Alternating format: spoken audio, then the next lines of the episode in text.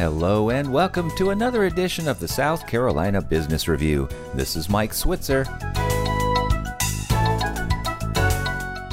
Today, we are continuing our coverage of the recently announced Small Business Week Awards from the U.S. Small Business Administration.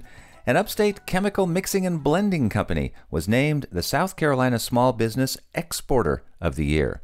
Joe Wilson is president and CEO of Toll Solutions. He joins us by phone now from his company's headquarters in Duncan, South Carolina. Joe, welcome to the program. Thank you very much. Congratulations on this award. Thank you. It was very exciting. And so now tell us a little bit more about your company and how it all got started we make products for other people. So all of our customers come from the specialty chemical area and they bring us know-how and formulations and we adapt them to our processes and personally this is my 47th year always in the chemical business. Winning this award, Exporter of the Year for South Carolina's small business community, tells me, I guess, then that a lot of your customers are out of the country. Yes, we export primarily to Mexico, Canada, Central America, and a little bit to Brazil. And so, give us a little bit more of an idea on what the end result is of the chemical blending and mixing that you do. What are the common types of products that these end up in? We make a lot of products that go into pulp and paper, mainly processing additives. We make some functional additives that end up in textiles. For instance, might give uh, fabric a certain feel or a certain finish.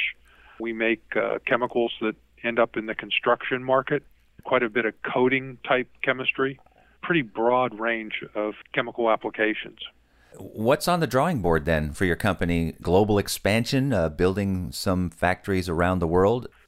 I don't think global expansion, but we're definitely interested in the reshoring that I think a lot of people are considering and looking at.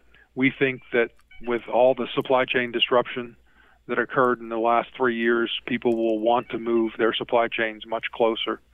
And we have explored some opportunities in Mexico, we've explored some opportunities in Canada, but we think it's going to be important to move manufacturing back to North America.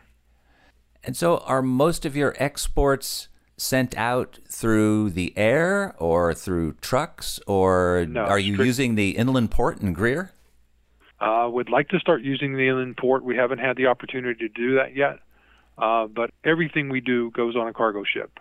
We containerize it either in 20 or 40 foot containers, and then those containers are typically carried to the ports. Uh, we use mostly Charleston to ship although we have some customers that ship from Savannah and some customers uh, that we actually ship from Wilmington, North Carolina. But I'd say 90% of our cargo goes to Charleston.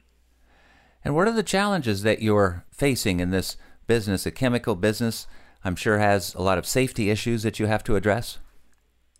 Absolutely. Uh, safety is our number one uh, priority.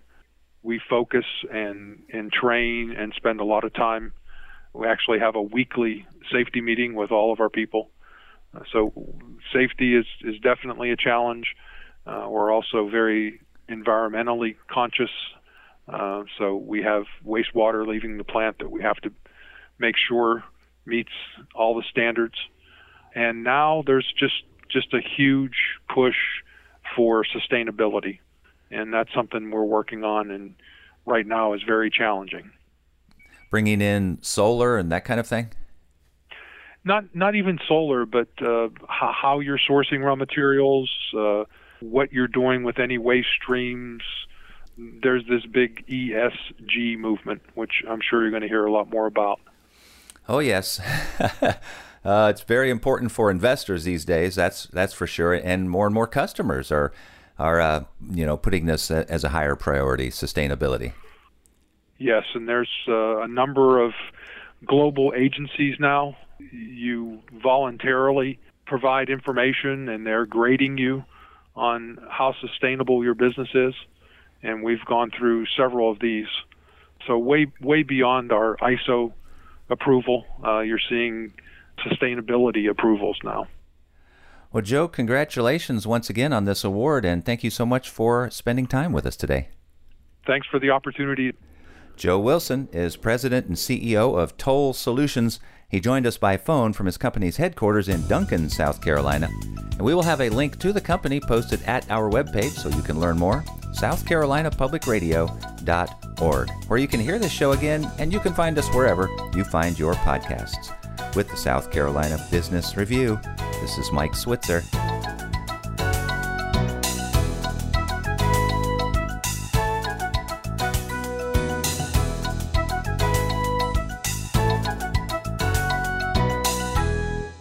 The views expressed on the South Carolina Business Review do not necessarily reflect those of South Carolina Public Radio.